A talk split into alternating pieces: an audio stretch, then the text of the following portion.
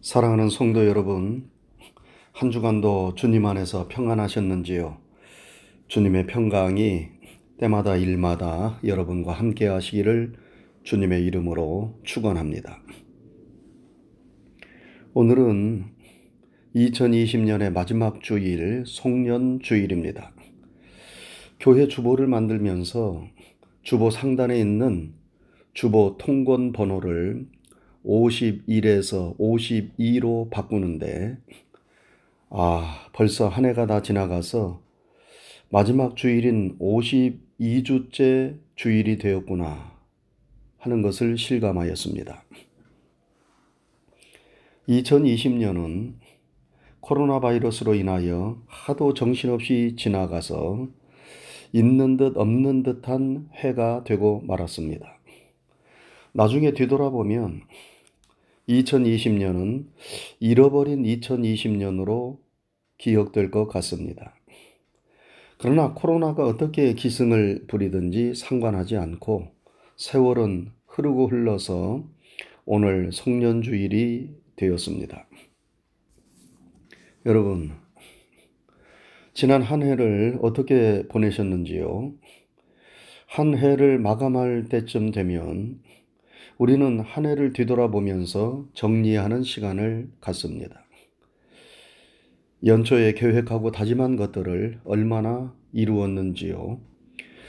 주어진 시간을 소중히 여기면서 알차게 한 해를 보냈는지요. 아니면 별로 한 일도 없으면서 시간만 보낸 것은 아닌지요. 여러 가지 만감이 교차합니다. 아무튼 한 해를 잠시라도 뒤돌아보면서 반성할 것은 반성하고 새롭게 다짐할 것은 다짐하면서 묵은 해를 보내고 새 해를 맞이해야 하겠습니다. 오늘 송년주의를 맞아 어떤 말씀을 전할까를 묵상하다가 어려움 속에서도 여기까지 인도해 주신 하나님의 은혜가 너무 감사해서 오늘 설교 제목을 에베네셀의 하나님으로 정했습니다. 한번 따라하시기 바랍니다. 에베네셀의 하나님. 여러분, 에베네셀이란 무슨 뜻입니까? 도움의 돌이라는 뜻을 가지고 있고 하나님께서 여기까지 우리를 인도하셨다는 의미를 가지고 있습니다. 하나님께서 도와주셔서 여기까지 인도해 주셨다는 의미를 지니고 있는 말이 에베네셀입니다. 그러므로 에베네셀의 하나님은 여기까지 우리를 인도하시고 도와주신 하나님을 뜻하는 말입니다. 오늘 본문에 보면 사무엘 선지자가 이스라엘의 새로운 지도자가 되어 온 이스라엘 백성들을 미스바로 모이라고 소집하였습니다.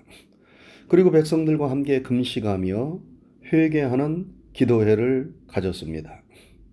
이스라엘 백성들이 하나님의 은혜로 애굽의 노예 생활에서 벗어나 하나님의 축복의 땅에 들어왔는데 여전히 블레셋 사람들의 지배를 받으며 고통을 당하는 것은 오직 하나님만을 섬겨야 하는데 그러지를 못하고 바할과 아스다롯을 비롯한 이방 우상들을 섬겼기 때문이라고 보고 여호와여 우리가 범죄하였나이다 하면서 온 이스라엘 백성들과 함께 금식하고 회개하는 기도회를 가진 것입니다. 그런데 그때 블레셋 사람들이 이 소식을 듣고 이스라엘을 쳐들어왔어요.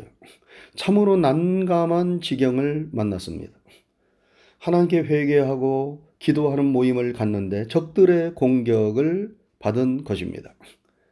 그때 이스라엘 백성들은 사무엘 선지자에게 하나님께 쉬지 말고 기도해 달라고 부탁합니다. 그래서 사무엘 선지자가 하나님께 온전한 번제를 드리며 부르짖어 기도를 합니다. 그런데 그때 기적이 일어났어요. 이스라엘을 공격해 오는 블레셋 진영에 하나님께서 큰 우레를 바라셨습니다. 그러자 블레셋 진영에 대혼란이 일어났고 그때를 노려 이스라엘이 공격하자 저들은 혼비백산하여 흩어지게 되었습니다.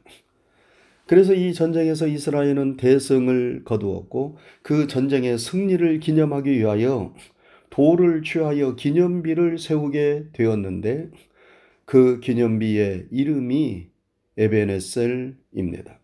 하나님이 우리를 도우시고 여기까지 인도하셔서 이 큰 승리를 거두게 되었다는 감사 기념비를 세운 것입니다.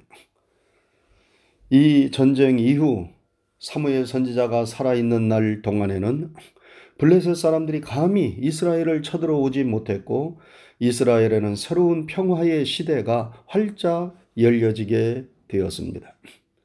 위기와 혼란에서 벗어나 새로운 희망과 평화의 시대가 에베네셀의 하나님으로 인하여 활짝 열려지게 된 것입니다.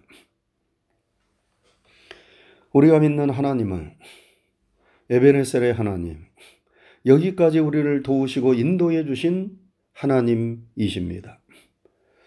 지난 한 해 동안 우리는 코로나 바이러스로 인하여 아주 불안하고 혼란스러웠습니다. 일상을 잃어버리고 우울함이 우리를 엄습했습니다. 미국은 코로나로 인하여 지난 한 해 동안 30만 명이 훌쩍 넘는 사람들이 목숨을 잃었습니다. 지금도 미국에서 하루에 3천 명 이상이 코로나로 인하여 죽고 있습니다. 이것은 미국 역사상 전대미문의 일입니다.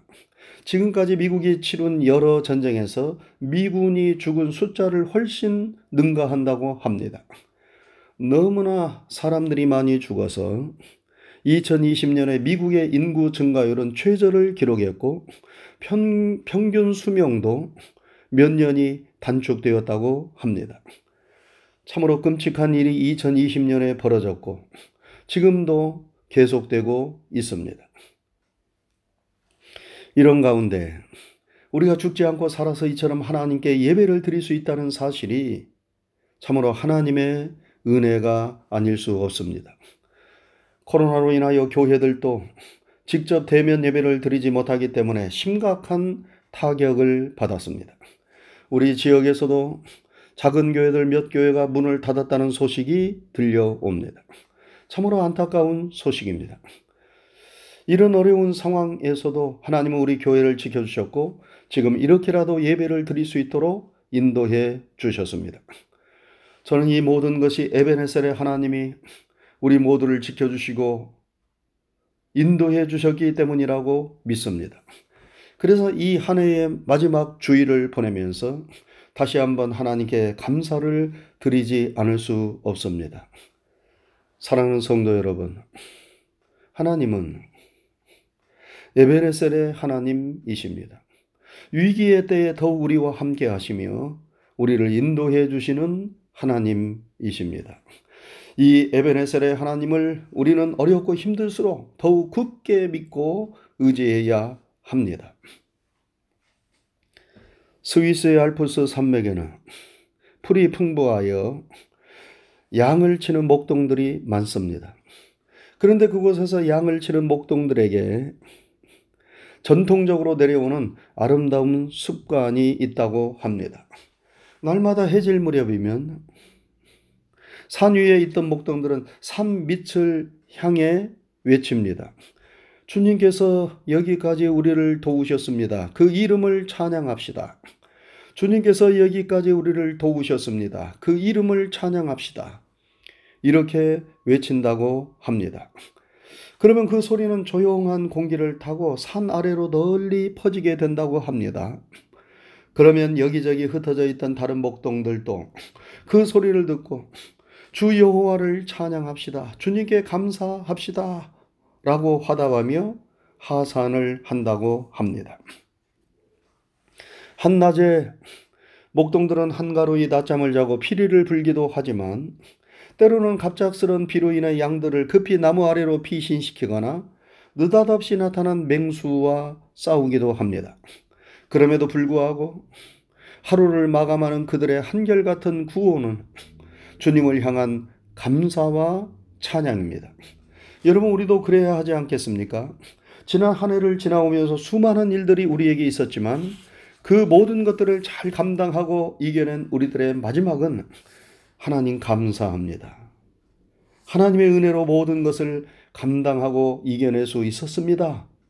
하는 감사와 믿음의 고백이 되어야 하겠습니다. 사랑하는 성도 여러분, 이스라엘 백성들이 하나님께서 여기까지 우리를 인도하셨다 고백하며 에베네셀의 기념비를 세울 수 있었던 비결은 무엇입니까? 무엇보다도 저들은 어려운 일을 만났을 때에 좌절하거나 낙망한 것이 아니라 하나님께 간절하게 부르짖어 기도하였기 때문입니다. 미스바에서 회개하고 금식하며 기도회로 모였을 때 블레셋이 쳐들어왔습니다. 영적으로 말하면 가장 은혜로운 때에 사탄이 역사하고 시험이 찾아온 것입니다. 그때 해야 할 일이 무엇입니까? 기도하는데 왜 이 어려움을 만나지? 기도하는데 왜 시험이 오지? 하면서 원망하고 불평하는 것이 아닙니다. 낭망하고 좌절하는 것이 아닙니다. 그때야말로 하나님께 부르짖어 기도해야 할 때입니다. 야고보 사도는 말씀했습니다. 너희 중에 즐거워하는 자가 있느냐? 저희는 찬양할 것이요. 너희 중에 고난당하는 자가 있느냐? 저희는 기도할 것이라. 고난의 때, 시험의 때, 어려운 일을 만날 때 성도들은 더욱 하나님을 의지하며 기도해야 합니다. 이스라엘 백성들은 사무엘 선지자에게 우리를 위하여 쉬지 말고 기도해 달라 부탁하면서 자신들도 부르짖어 기도했습니다. 그 때에 하늘에서 우레소리가 바라는 하나님의 기적이 나타나는 것 아닙니까? 제리 레빈이라고 하는 50대의 미국 해외 특파원이 있었습니다. 그는 레바논에서 취재를 하다가 과격 이슬람 교도들에게 붙잡혀 감옥살이를 하게 되었습니다. 그가 감금된 곳은 독방이었습니다. 대개 독방에 감금된 사람들은 한 달이 채 못 되어 미쳐버린다고 합니다. 이 사람도 역시 독방에 감금된 지 며칠이 지나자 정신착란이 일어나는 것 같았습니다. 그런데 그러던 중에 갑자기 아내 생각이 났어요. 그의 아내가 평소 그에게 하나님은 살아계세요. 어려움을 당할 때 하나님께 기도하세요. 하나님께서 당신을 도와주실 거예요. 이렇게 말하던 모습이 생각이 났습니다. 그래서 그는 혼자 생각했습니다. 그렇지. 내가 왜 외롭게 지내는가? 하나님과 대화를 해야지. 그리고 그때부터 하나님과 대화하며 기도를 하기 시작했습니다. 하나님, 살아계십니까? 정말 살아계시다면 저로 하여금 깨닫게 해주세요. 하나님이 정말 살아계시다면 이 감옥 안에서도 저를 돌봐주시고 나가게 해주세요. 무신론자가 독방에 갇히니까 비로소 하나님께 기도를 하게 되었습니다. 그런데 놀랍게도 불안과 두려움, 공포 속에 있던 사람이 하나님의 이름을 부르자 마음속에 평강이 찾아왔습니다. 기쁨이 생겼습니다. 자기를 가둬놓은 사람들에 대한 증오심도 없어지고 오히려 그들의 죄를 용서해 달라는 기도가 나왔습니다. 그래서 그가 1년 후에 감옥에서 나올 때에는 몸도 마음도 모두 건강한 상태였습니다. 정상이었습니다. 무실로는 완전히 떠나고 하나님을 찬양하고 하나님과 동행하는 온전한 믿음의 소유자가 되었습니다. 기도할 때 그는 하나님을 만났습니다. 기도할 때 그는 외로움과 어려움을 극복할 수 있는 힘을 얻었습니다. 기도할 때 그는 마음의 평안을 얻었습니다. 기도할 때 그는 몸과 영혼이 건강해질 수 있었습니다. 기도할 때 그는 하나님의 사람으로 변화되었습니다. 사랑하는 성도 여러분, 블레셋과 같이 늘 여러분의 곁을 떠나지 아니하며 눈의 가시처럼 여러분을 괴롭히는 어려움이 있습니까? 시험이 있습니까? 삶의 고통과 고난이 있습니까? 낙심하지 말고 사무엘 선지자처럼 이스라엘 백성들처럼 살아계신 하나님을 믿으며 부르짖어 기도하시기 바랍니다. 하나님이 은총을 베푸셔서 에베네셀의 기념비를 세울 수 있도록 도와주시리라 믿습니다. 또한 우리가 에베네셀의 기념비를 세우려면 하나님께 온전히 헌신하며 기도하는 것이 중요합니다. 단지 어려울 때 말로만 주여 주여 하면서 기도하는 것이 아닙니다. 내 자신을 하나님께 드리며 기도하는 일이 중요합니다. 이스라엘 백성들이 블레셋의 공격을 받자 사무엘 선지자는 젖먹는 어린 양 하나를 가져다가 온전한 번제를 여호와께 드리고 이스라엘을 위하여 부르짖어 기도하였다고 했습니다. 온전한 번제를 하나님께 드리며 부르짖어 기도했습니다. 온전한 번제를 하나님께 드렸다는 것은 온전한 헌신을 의미합니다. 하나님께 드려지는 번제물은 먼저 죽어야 합니다. 그리고 배를 갈라 내장을 꺼내고 재물을 각을 떠서 하나님께 온전히 불사릅니다. 이는 철저한 헌신을 의미합니다. 우리가 예배 드릴 때에는 이러한 마음의 자세가 필요한 것 아닙니까? 예배 시간을 지루해하며 언제 끝나나 시계만 보고 적당히 시간만 때우는 것이 아니라 이 시간에 나를 사랑하시고 나를 구원하시기 위하여 자신의 모든 것을 내어주신 하나님의 사랑, 주님의 은혜를 생각하며 우리 자신을 온전히 주님께 드리는 것이 예배 아닙니까?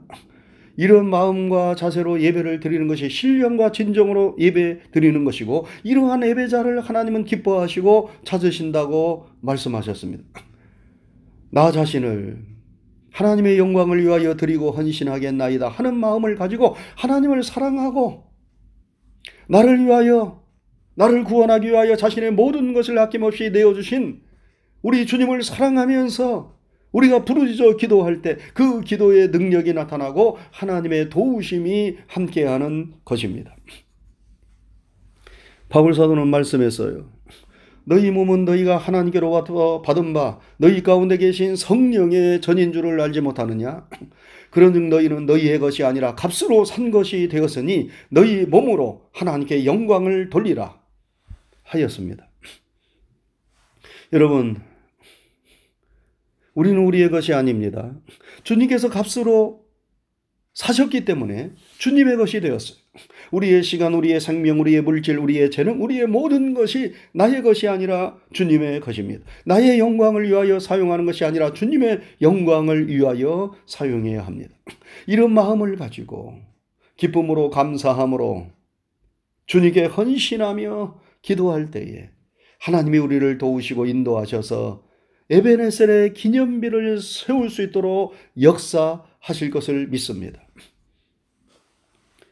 사랑하는 성도 여러분, 2020년이 저물어가고 있습니다. 에베네셀의 하나님이 여기까지 우리를 사랑으로 인도해 주셨습니다. 우리가 주님을 떠나지 않고 믿음으로 헌신하며 기도하는 사람이 될 때에 하나님은 언제까지나 우리와 함께 하시고 우리의 갈 길을 인도해 주실 것입니다. 이 에베네셀의 하나님을 굳게 믿으며 어떤 상황 속에서도 힘과 용기를 잃지 마시고 힘을 내시기 바랍니다. 우리를 쓰러뜨리고 넘어뜨리고자 하는 원수들을 향하여 하나님께서 우리를 내리시고 저들을 혼비케 하시며 하나님의 백성들을 능력으로 구원해 주실 것입니다. 불안하고 힘들었던 2020년을 여기까지 인도해 주신 에베레셀의 하나님을 찬양하며 감사와 영광을 돌립니다. 기도하겠습니다. 은혜로우신 하나님 아버지, 감사를 드립니다. 2020년 참으로 힘들고 어렵고 불안한 한 해였지만 주님의 은혜로 이 한 해를 잘 보내고 마지막 52주째 송년주일 예배를 하나님 앞에 드립니다. 우리의 부족하고 어리석은 가운데서도 하나님은 우리를 버리지 아니하시고 우리와 함께 하시며 우리를 도우시며 우리를 인도해 주셨사오니 감사를 드립니다. 에베네셀에 하나님이 되어 주셨사오니 감사를 드립니다. 2020년 우리의 부족하고 잘못된 모든 허물과 죄악들을 용서해 주옵시고 보다 굳건한 믿음을 가지고 주님을 바라보며 주님을 의지하며 나아갈 수 있도록 주님께서 도와주시옵기를 원합니다. 이스라엘 백성들이 블레셋의 공격을 받아 어려움에 처하자 저들은 사무엘 선지자와 함께 부르짖어 기도하였습니다. 또 하나님 앞에 온전한 번제를 드리며 헌신하는 가운데 주님을 의지하였습니다. 그러자 하나님의 능력에 나타나 하늘에서 우레를 바라시고 블레셋의 대군을 물리쳐 주시고 큰 승리의 깃발을 높게 세울 수 있도록 하나님이 역사해 주셨습니다. 그래야 이스라엘 백성들이 에베네셀의 기념비를 그곳에 세우고 하나님께 영광과 찬양을 돌렸습니다. 하나님, 우리들도 이러한 은혜를 힘입을 수 있도록 도와주시옵소서. 어려울 때에 좌절하거나 낭망하는 것이 아니라 더욱더 하나님을 온전히 믿고 의지하며 헌신하는 가운데 기도하는 하나님의 사람들이 되게 하여 주셔서 우리의 일상 가운데 하나님의 역사하시는 기적을 체험하게 하여 주옵시고 하나님의 영광이 나타날 수 있도록 도와주셔서 에베네셀의 하나님을 높이 부르며 찬양하며 영광을 돌리게 하여 주시옵소서.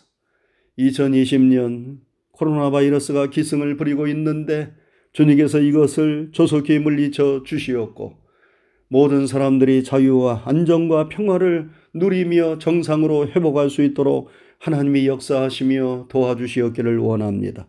성도들의 심령과 가정과 자녀들과 모든 범사를 이 한 해 동안 지켜주신 것 감사를 드리오며 앞으로의 되어지는 모든 일들도 믿음으로 주님께 맡깁니다. 감사를 드리오며 예수님 귀하신 이름 받들어 기도드리옵나이다. 아멘.